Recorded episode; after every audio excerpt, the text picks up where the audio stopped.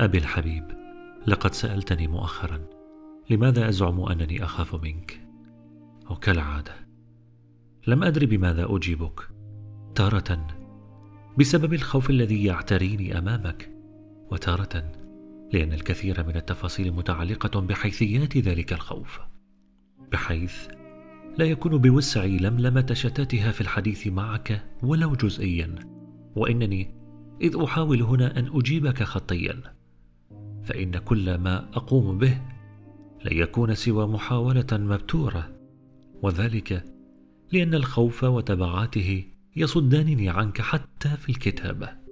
ولأن جسامة الموضوع تتعدى نطاق ذاكرتي وإدراكي الأمر بالنسبة لك كان دائما في غاية البساطة. على الأقل وأنت تتحدث عنه أمامي وأمام الكثيرين بلا استثناء. كنت إلى حد ما أتصور الأمر هكذا. لقد ظللت تكدح طوال حياتك. مضحيا بكل شيء في سبيل أولادك. وأولهم أنا. أنا الذي والحالة هذه. رحت أتمطى في بحبوحة من العيش. متروكا لي مطلق الحرية في تعلم ما أريد. أنا الذي لم يكن لدي من سبب واحد للقلق على أمر زادي وشربي بل ولا على أي شيء. ومع كل هذا لم تحصل مني حتى على كلمة امتنان.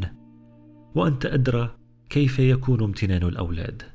إنما على الأقل كنوع من الملاطفة من الود. إنني بدلا من ذلك رحت أنأى بعيدا عنك إلى الغرفة والكتب وأصدقاء معتوهين وإلى أفكار غريبة الأطوار. لم أصارحك يوما بحديث. لم أتعهدك مرة في المعبد.